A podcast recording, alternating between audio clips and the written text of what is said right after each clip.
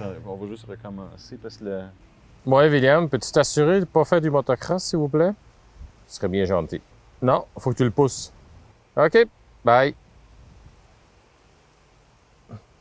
L'adolescence.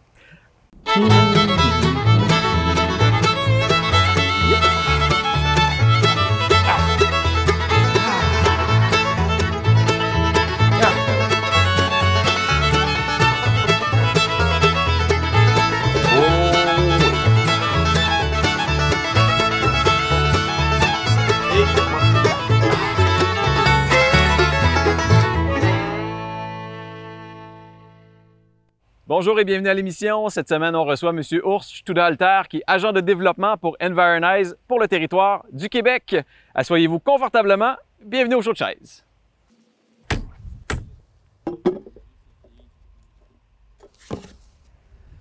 Ah. Vous pouvez vous asseoir? Bonjour. Bonjour. Bon, Monsieur Studalter, merci de nous recevoir. Euh, euh, vous, vous êtes parti de la Suisse au courant des années 90 pour vous en venir ici. Qu'est-ce qui vous a amené au Québec? Oh, en fait, euh, on est arrivé ici en fin 95. OK. C'est un projet familial. On fait une partie avec, euh, mon- on est parti avec mon frère, mes parents, euh, s'établir ici. Bien sûr, au préalable, c'est l'agriculture qui nous a attirés ici. On voyait plus, euh, plus d'opportunités, euh, plus facilité de, de, de, de se développer dans l'agriculture versus ce qu'on avait en Europe avant en Suisse. Là. Mhm. Les grandes étendues, dans le fond. C'est un peu pour ça que vous avez choisi Ouais, un peu le pour centre du. Québec. pour ça. Puis euh, nos parents, ça, ça leur tenait à cœur de pouvoir euh, euh, donner la possibilité de s'établir à, à plusieurs de leurs enfants sur une terre. Fait que Ouais. ce qui ce qui ont pleinement réussi. Il y a mon frère puis moi ici, puis j'ai un autre frère avec sa famille qui reste dans le bout de Rivière-Outaouais, euh, dans dans dans l'endroit de Shawil. OK. Puis est-ce que vous êtes arrivé directement à Saint-Albert ou ça s'est fait graduellement? Non, directement, à- Directement? à Saint-Albert. C'était ça notre coup de cœur. Ah oui? Euh, ouais, de toutes les régions. Fait que euh, je pense qu'on a bien, on a bien frappé, on est bien entouré. euh, C'était une, une belle région, une belle région là. Mhm. Puis là, vous êtes ici à la ferme Irma. Vous avez quand même un bon, un bon cheptel. Vous produisez du lait, entre autres. Exact. Est-ce que c'est une tradition familiale? Parce que la, la- la production fromagère, ou du moins la production laitière, est quand même assez réputée et répandue en Suisse. Oui, exact. Euh, c'est quand même de plusieurs générations aussi euh, qu'on est producteur laitier euh, de notre famille. Mhm. Puis c'est sûr, on n'a pas touché la transformation, fait qu'on est plus concentré sur la production qui se transmet de génération en génération. Puis est-ce que, donc, vous êtes ici à la ferme Irma. Puis comment est-ce que ça a commencé? euh, qui est Irma? Qui est Irma? Euh, Irma, euh, le nom d'Irma, ça vient aussi, euh, c'est le nom de ma sœur. OK. Fait que c'est en honneur de ma sœur que, que nous autres, on avait choisi cette identité-là, si on veut peut Mhm. dire. On l'adore, hein, on peut dire.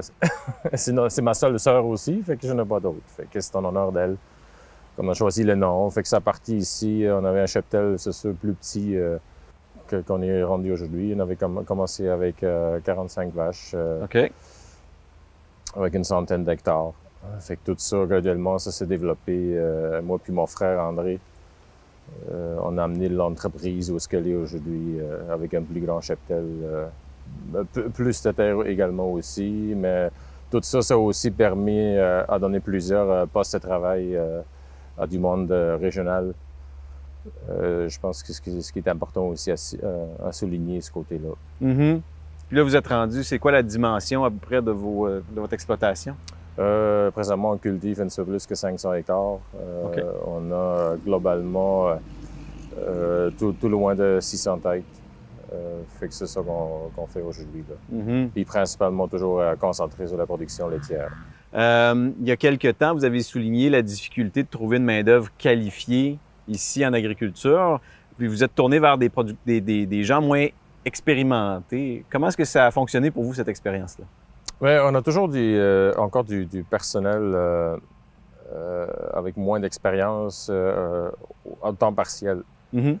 Euh, on avait quelques postes qui étaient comblés par, des- par ces gens-là, mais au long, il était très, euh, comment je dirais ça, il était très flexible pour s'ajuster mais ils ont découvert à longue bataille qu'ils ne se voyaient pas nécessairement dans le domaine. OK. On, on avait quand même euh, donné l'opportunité à, à quelques personnes euh, de pouvoir l'essayer. Mhm. Somme toute, euh, pour nous autres, c'est très enrichissant parce que euh, ces gens-là, ils voient notre métier d'une autre manière un peu, puis ça peut amener des points euh, très bénéfiques aussi à l'entreprise euh, euh, et ainsi de suite. Mais souvent, c'est un choix euh, plus familial ou un choix de, de- de carrière qui, qui, euh, qui les en fait. C'est pas l'emplacement, c'est pas le... euh, comment je dirais ça? C'est pas le...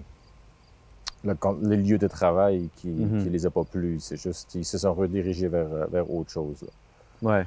Ça leur a permis un petit pas de recul, Ouais. de voir autre chose, d'avoir une nouvelle expérience. Exact, exact. Ces champs-là. Fait que je, je pense que ça a bien euh, fait le pont jusqu'à ce que là, on a déniché d'autres personnes Mhm. euh, plus spécialisées un peu. Euh, J'ai aussi des jeunes qui ont, qui ont terminé leurs études, fait qui se sont installés en permanence chez nous aussi. Fait que c'est, euh, on essaye d'avoir une équipe assez stable, mais c'est toujours un défi euh, pareil là, pour, pour de l'agriculture. Là. Ouais. Donc, vous estimez qu'il y a encore un certain problème de dénicher de la main-d'œuvre en milieu euh, Mais, rural. ouais, mais c'est ça. Présentement, avec l'entreprise qu'on a, euh, j'ai moins ce sentiment-là. Euh, certaines tâches, on s'en cache pas, c'est des tâches un peu plus standards ou répétitives. on, on- on les a données plus à, à forfait à des travailleurs étrangers. Ça permet aux gens locaux d'avoir des tâches un peu plus diversifiées puis un peu plus valorisants, si je peux dire ça. Puis je veux pas négliger les, les gens de euh, les, les- les travailleurs étrangers, ils font un excellent travail puis sont très dévoués aussi. Là. Fait que je pense, somme tout, ça fait un- un- une belle combinée. Mhm. Euh, Aujourd'hui, je suis prêt à dire, c'est- c'est une beau recette. Tout le monde est gagnant là-dedans. Euh, on rend des gens heureux ici ou oui, euh, ailleurs aussi. Là. Ouais. L'an passé, vous vous êtes euh, adjoint plusieurs euh, producteurs et vous avez fondé la coop Agri-Énergie de Warwick. Comment est-ce qu'il est né ce projet-là? Euh, ce projet-là, euh, ça fait déjà euh, deux ans, ou en tout cas, si je ne me trompe pas, proche de deux ans que c'est sur la Terre. OK. C'était né parce que c'était pro- promou... Voyons. C'était promouvu par Coop Carbone, OK. qui était une coopérative aussi à but non, non lucratif, qui avait le mandat ou qui a trouvé le, le- le mandat de pouvoir développer ce créneau-là. Euh, puis le but est très simple, euh, euh, c'est de créer une synergie euh, de marché proximi- proximité avec la coop euh, pour euh, valoriser des, des ressources énergétiques qui seraient non gaspillées, si on veut, ou, Mhm. ou, euh, ou pas mises en, en l'avant-plan. Ouais. Ce qui était, nous autres, on était approchés par Coop Carbone, des producteurs régionaux, tout en respectant le- la critère qui était le, la critère de proximité, puis euh, euh, la taille de, de l'entreprise également, pour pouvoir participer dans, dans ce fameux, pro- dans ce, ce beau projet de biométhanisation. Mhm. Parce que, donc, pour résumer, vous, à partir de fumier, de lisier, euh, donc de matière organique, vous produisez du biométhane, du gaz naturel. Oui, C'est quand même renouvelable. voilà. Donc, c'est une, Ouais. une, une ressource qui est quand même abondante, euh, facilement renouvelable. C'est à se demander pourquoi est-ce qu'on n'y a pas pensé plus tôt de faire de l'énergie à, partir de ces matières-là. Euh, c'est quand même euh, une, euh, une, ben, une très bonne question. Pourquoi on n'a pas pensé plus tôt? C'est une technologie qui ça fait déjà plusieurs années ou des dizaines d'années que c'était répandu en Europe. Mhm. Euh, les preuves sont faites. Ce qui, à cette heure, ça nous... Comment je dirais ça? Dans ce domaine-là, ce que moi je juge, c'était bien euh, d'attendre un peu, puis laisser d'autres mondes faire un peu les essais-erreurs, puis s'ajuster. Ça nous permet de d'avoir plus d'assurance, plus de confiance aussi comme producteur envers ce projet-là, parce qu'on s'en cache pas, c'est quand même euh, plusieurs millions qui vont être investis là-dedans. Euh, il y a toujours des risques qui viennent quand même avec, avec ça. Mais aujourd'hui, je peux statuer, c'est beaucoup moindre parce qu'on a beaucoup plus d'expertise mondialement qui a été faite de ce côté-là. Ouais.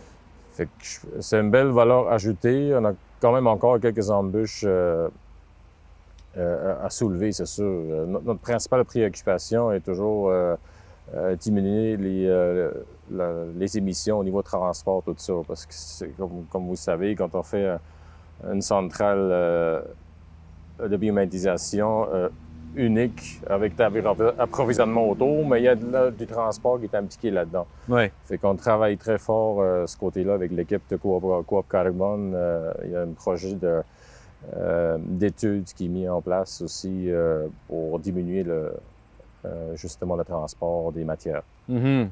Fait que ça va dire extraire l'eau euh, pour avoir des concentrés. Ça c'est comme euh, comment je dirais ça? Ça je vois ça le but ultime de ce Ouais. projet-là. De réduire l'empreinte au Ouais. minimum. là. Exact au minimum. Ouais.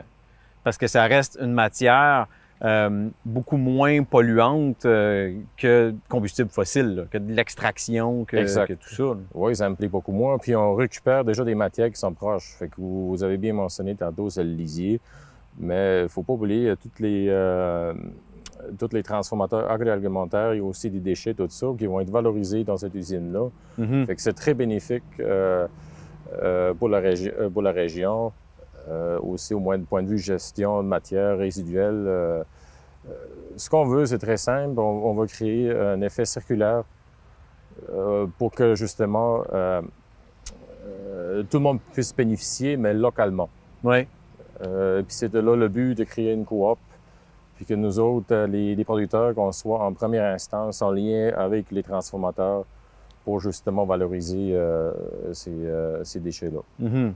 C'est ça, vous- comme vous le dites, c'est des déchets parce que sinon, ça, ça serait juste jeté. Oh, Jeter Simplement. ou, ou juste disposer autrement, mais sans tirer profit de la méthanisation. C'est ça. Puis en- les résidus de ça, en, en plus, ça vous donne des ferti- du fertilisant. Ouais. Fertilisants qui vont diminuer nos, nos achats des fertilisants euh, chimiques si on, si on, on, on va bien les identifier. Là. Mhm. Euh, principale préoccupation, c'est toujours euh, tout ça, il faut que ce soit en respect de l'environnement. Fait que tout est suivi à la lettre. Euh, Puis ça, je tiens à souligner, c'est- primordial pour nous parce que aussi les producteurs, on, on se tient à cœur. On ne veut pas mettre n'importe quelle affaire sur nos terres parce que c'est quelque chose qu'on a euh, en main présentement, qu'on en prend soin. Puis on veut que la prochaine génération aussi puisse être fière. Puis euh, euh, qui puissent en prendre autant soin. On veut pas contaminer une terre parce que X raison, on rentre des produits euh, euh, ou des déchets euh, qui sont contaminés par des X euh, sources-là. Oui, c'est ça. Parce que sinon, ça fait un espèce de cercle vicieux où est-ce qu'on met du produit chimique puis on doit en rajouter d'autres pour annuler les effets du premier produit et- chimique. et- Également, non, non. Le, le but, c'est euh, pour, pour que le- les, les fermes deviennent le plus autonomes possible. euh, L'écologie, euh, derrière tout ça, euh, nous tient très à cœur. C'est pour ça que j'ai fait mention aussi euh, tantôt au préalable. Euh, le but principal, c'est vraiment diminuer l'empreinte au minimum pour faire la production du méthane. Fait que ça, ça commence à la ferme, puis ça commence aussi après euh, euh, le processus de, de biométhanisation. Là. Mhm. Et puis vous, comme vous manquez jamais de projet, vous êtes en plus agent de développement pour Environize. Euh, Environize, j'ai un peu découvert ça grâce à vous, parce que vous êtes pas, vous êtes en train de développer le marché québécois dans le fond. Vous n'étiez pas tant présent auparavant. Là, ça s'en vient ici au Québec. Exact. Mais ça fait déjà cinq ans euh, et plus que on the side que, que je travaille un peu dans ce domaine-là. OK? Euh, c'est sûr, là, avec euh, l'histoire de COVID-19, malheureusement, mais ça, ça, ça, ça donnait une autre, euh, euh, une autre si- si- signification euh, à ce projet-là. Fait qu'il y a beaucoup d'opportunités qui se sont présentées. Fait qu'on on, on travaille plus euh, pour développer justement le marché. Puis étant plus, euh, on a encore bien constaté que euh, régional ou même euh, au niveau Canada, il n'y a, pas beaucoup de produits qui sont vraiment écologiques ou euh, de sources naturelles. Mhm. Fait que ça nous a projeté plus euh, encore au niveau des demandes qui sont, sont très là, euh, envers ce produit-là. Ouais. Puis, expliquez-nous donc un peu, c'est quoi le, le- le procédé derrière ces produits-là? Vous dites qu'ils sont justement plus de, de sources plus naturelles que d'autres euh, Ouais, le- désinfectants. Exact, mais le procédé est très simple. Euh, euh, c'est fait à la base euh, de sel, puis de l'eau, puis de l'électricité. Fait qu'on on crée, euh, euh, le terme chimique, c'est l'acide hypochloreux. OK. Fait que j'ai bien dit acide, mais c'est pas acide comme vous pensez avec un pH à 3 maintenant. C'est un pH neutre, fait qu'il est pas euh, agressif pour les vêtements euh, ni pour les mobiliers, euh, ainsi de suite. Fait que c'est un produit très doux. Puis, euh, simple car- caractéristique à retenir, c'est 100 fois, près de 100 fois plus puissant que du chlore. OK. Fait que vous avez vraiment l'effet euh, efficace euh, de- au maximum, euh, sans, sans avoir des effets résiduels euh, ni de, de problèmes de, de résistance. De résistance, De résistance, oui, également. Ça, c'est parce que la- la- la- euh, l'acide hypochloreux, ce que ça fait, ça fait exploser les cellules. OK. Fait que c'est de là, il n'y a jamais euh, une résistance qui peut, qui peut se créer. OK. Fait que, comme vous voyez, c'est un, c'est un, un produit très, euh, très intéressant. Nous, dans notre haute euh, entreprise, la, la ferme, on l'utilise aussi pour assainir l'eau. Mhm. Parce que, veux, veux pas, on a toujours une charge, une pression bactérienne qui vient des, de partout. Ouais, que, euh, depuis, depuis, depuis déjà plusieurs années, on utilise le même, euh, la même molécule pour assainir l'eau puis rendre l'eau euh, le plus saine possible. Pour ces produits-là, qu'il y a une part d'eau, une part de sel, j'imagine que tout est dans les quantités. Il faut bien savoir Exact. quelle quantité utiliser parce que ça semble quand même euh, simple, si on veut, comme solution. De l'eau, du sel, un peu d'électricité. Mais pourtant, c'est vraiment éprouvé. Puis ça Ouais, fonctionne. c'est- C'est une, technologie, si on recule dans le temps, c'est une technologie qui a été développée dans la Deuxième Guerre mondiale. OK? Euh, parce que justement, euh, c'était les, euh, euh, les Russes, il y avait besoin euh, un volume de une grosse quantité de désinfectants. OK. Fait que là cette technologie s'est développée. Euh, au fil des ans, c'était laissé un peu de côté parce que l'équipement que ça prend pour ça était très fragile. OK. Pour, pour, pour la fabrication, vu qu'il faut respecter vraiment les concentrations, comme vous avez dit, de l'eau, sel, électricité, tout ça. Mhm. Fait que ça s'est fine-tuné un peu plus les dernières années euh, euh, pour, avoir, euh, pour, pour devenir euh, plus stable, un produit plus uniforme aussi. Là. Ouais. Euh, Et qu'on puisse commercialiser à grande échelle. commercialisé, oui, exact, à l'échelle aussi. Là. Mhm. Puis pour ça, vous avez différentes formes, différents produits. Oui, exact. On a, ju- on a différentes euh, concentrations qui sont disponibles pour le marché parce qu'il y a des marchés, euh, euh, comme présentement, on a des, des lignes d'autobus qui sont, par exemple, qui sont, utilisent le produit pour brumifier l'intérieur Mhm. des autobus.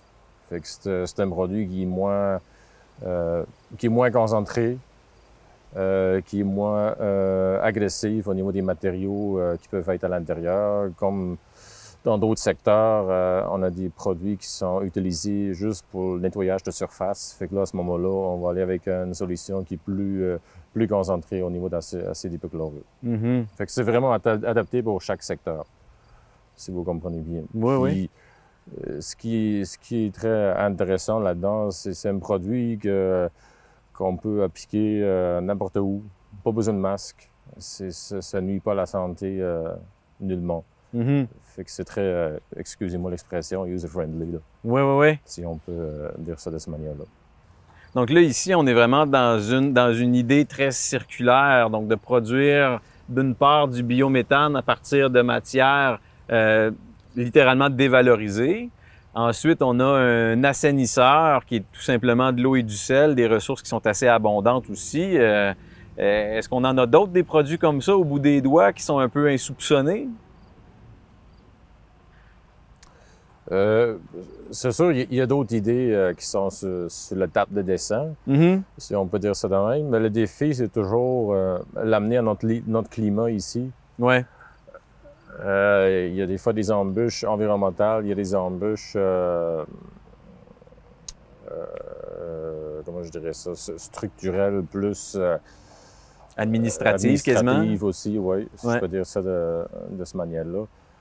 Fait que ça, ça amène quand même son lot de difficultés. Et puis on ne veut pas, il faut avoir une certaine rentabilité aussi Mhm. dans, dans tous ces, ces, ces, ces projets-là. Fait que le but, c'est de commencer à petite échelle, voir si ça, Ouais. Ben, si, si ça peut créer une embûche. Fait que je donne un exemple. Mettons, ce qui serait intéressant, euh, euh, que j'aurais une, une, une culture plus renouvelable. un peu. Mettons, je donne un, un exemple. On fait, euh, depuis quelques années, on pratique le semi-direct. Ça veut dire qu'on ne travaille plus le sol, on ne laboure plus. Euh, ça amène son lot de défis. OK. Euh, par contre, ce serait intéressant d'avoir des plantes, euh, encore d'autres plantes euh, de production de, de, de, semences qui seraient, qui s'auto-renouvellent, si on veut. Ouais. Mais Je pense que ça, ça pourrait être une avenue très intéressante pour plusieurs producteurs. Mhm. Euh, mais semble là, on est encore très loin de pouvoir réaliser ce- cette affaire-là. Fait que c'est encore Oui. là, on puise dans les réserves des anciennes cultures Ouais. qui étaient déjà faites, qui, je pense, qui méritent d'être euh, re- repris ou représentés à l'avant-plan, euh, euh, aux Mhm. consommateurs. Là. Vous avez glissé le, le- le mot de rentabilité. Euh, des fois, il faut penser peut-être un petit peu plus à long terme, parce que si on regarde, par exemple, tout ce que l'exploitation des combustibles fossiles a amené comme conséquence, il y a quand même un consensus scientifique sur le réchauffement climatique qui a une, une incidence directe des combustibles fossiles. Ouais. Si on fait du gaz naturel à partir de matière qui est résiduelle, de matière qui est non extra- extraite, oui, il y a un coût plus élevé à la base, mais peut-être que le coût à long terme va être moindre. On n'a pas de nettoyage de puits à faire. Non, mais je suis entièrement d'accord, mais dans l'agriculture, euh, souvent, c'est tout en long terme. Mhm. Euh, euh, ça, ça, ça crée un- une énorme pression pareil, parce qu'on prend une décision aujourd'hui, on met quelque chose en place aujourd'hui, mais c'est pas demain que je vais retrouver euh, euh, mes sous que j'ai investis là-dedans. Ouais. Fait que oui, notre secteur, on est très habitué euh, de ce niveau-là, mais assez qu'on devient quand même un peu euh, prudent à un certain niveau. Il faut vraiment s'assurer que si on prend une décision, euh, allez, aujourd'hui, mettons, je donne l'exemple euh, qu'on a pris la décision d'aller euh, vers du semi-direct. Ouais. On savait très bien qu'on a une transition de 3 à 5 ans à vivre, que ce ne sera pas rose, là, qu'on n'aura pas des, des scores euh, Mhm. euh, Des rendements au, au niveau finir, de, de, de, de fou. Fait que ça, c'est... euh, C'est un très gros défi qu'on a. Puis ça, ça fait en sorte que beaucoup de gens aussi... on peut faire référence à d'autres industries aussi, c'est pas juste l'agriculture, En effet. qui, qui, euh, qui, prennent pas le pas, qui Mhm. vont pas à l'avant parce que c'est, ils jugent que c'est trop de risques. Ouais. Fait que pour, pour revenir euh, au, au biométhane, mais ce qui était bien, on a, on a réussi à avoir un support euh, gouvernemental. Fait que ça, ça donne un coup de pouce. Au moins, on a d'autres membres qui participent à nos projets parce euh, parce qu'ils, euh, parce que c'est une valorisation commune Ouais. qu'on, qu'on crée de ce, de ce côté-là. Tout le monde peut tirer, tirer bénéfice, ainsi de suite. Mhm. Fait que je vous dirais, quand on prend en charge euh, un projet nous autres mêmes, c'est c'est encore un plus gros défi de taille. Ouais. Parce qu'on est tout seul à le supporter Effectivement. de ce côté-là. Puis je suis pas ici pour demander des, des sous à quiconque au niveau de- au niveau gouvernement, là, loin de là. Mais c'est, Mhm. c'est- faut- je veux juste mettre en perspective des fois comment c'est pas facile euh, pour entamer des, nouveaux, des nouvelles directions. Là. Ouais.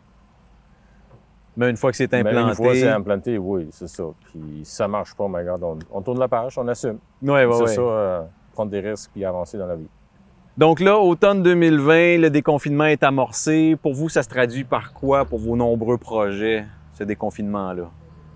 Euh, pour, euh, c'est ça, pour les nombreux projets, il y a eu des frais additionnels qui se sont, qui se sont additionnés au, au coût. Mhm. Euh, c'est sûr, mettons, vous prenez l'exemple euh, de notre projet commun qu'on a le, avec notre coop Agri-Énergie de Warwick, mais euh, il y a des installations euh, sanitaires qui étaient mises en place, fait que pas, ça, ça, ça engendre des coûts. Ouais. Euh, au niveau de l'entreprise laitière ici, Grand Culture, l'impact était moindre quand même, euh, parce qu'on est une petite équipe, puis Mhm. tout le monde prend ses précautions. Avec ce côté-là, j'ai moins senti euh, la pression. Par contre, au niveau approvisionnement euh, de nos ressources, il y a- souvent il y a des délais euh, qui sont, on peut quasiment dire, phénoménales euh, en Ouais. termes de durée, qu'on n'avait pas auparavant. Fait que ça, ça change un peu la manière qu'on gère dans le futur. Mhm. Je vous dirais, donne un exemple simple. Il y, a, il y a plusieurs pièces maintenant qu'on reprend en inventaire, qu'on n'avait pas besoin de l'avoir en inventaire au préalable. Ouais. À cette heure, on crée nos propres inventaires pour être sûr que si euh, jamais un bris, on l'a au stock. Ouais, c'est ça. Ça prend ces ajustements-là. exact. Ça prend des ajustements de même. Mais au point de vue gestion personnelle, euh, ça, ça se passe, ça se déroule très bien. Là. Mhm. Puis au niveau d'environnisme, euh, il y a beaucoup d'affaires qui se font à distance. Il y a beaucoup moins de rencontres vis-à-vis des personnes. Fait que ça, ça change un peu la dynamique aussi. Euh, c'est ça, je pense qu'il faut, faut être flexible là-dedans. Euh, puis euh, faire face à la nouvelle situation. Mhm. Excellent. Puis qu'est-ce qu'on vous souhaite pour 2021? La stabilité. La stabilité? La stabilité. Parfait. Bon, ben, on vous souhaite un 2021 stable, un 2020 en croissance, 2021 stable. Ouais. Puis on part avec ça. Excellent. Ben, merci beaucoup de nous avoir reçus. Merci beaucoup. Euh, plaisir. Plaisir. Je pense que votre euh, la machinerie est repartie. Là. Je pense que Ouais, là, là. il, Il il vous va- appelle. là. Je pense qu'il y a un petit euh, Ah, ils disent que. ours. Ours. Venez nous superviser. Merci d'avoir été là. La semaine prochaine, on reçoit Frédéric Flibot, gérant chez Long McQuaid de Victoriaville. À la semaine prochaine.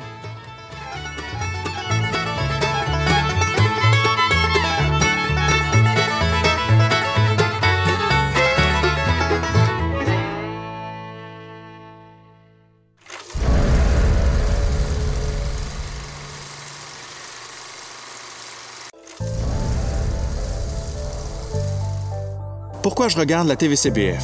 Parce qu'on nous parle de la culture et l'identité des bois francs. par segment de 15 ou 30 minutes. Parce qu'on nous parle de Victo, de Warwick et même Notre-Dame-de-Ham. Et pour les émissions, je peux les regarder en ligne. Au moment qui me convienne le mieux. la TVCBF, c'est une télévision En constante évolution. Pour nous. Pour nous. Pour nous. Pour nous Et par nous.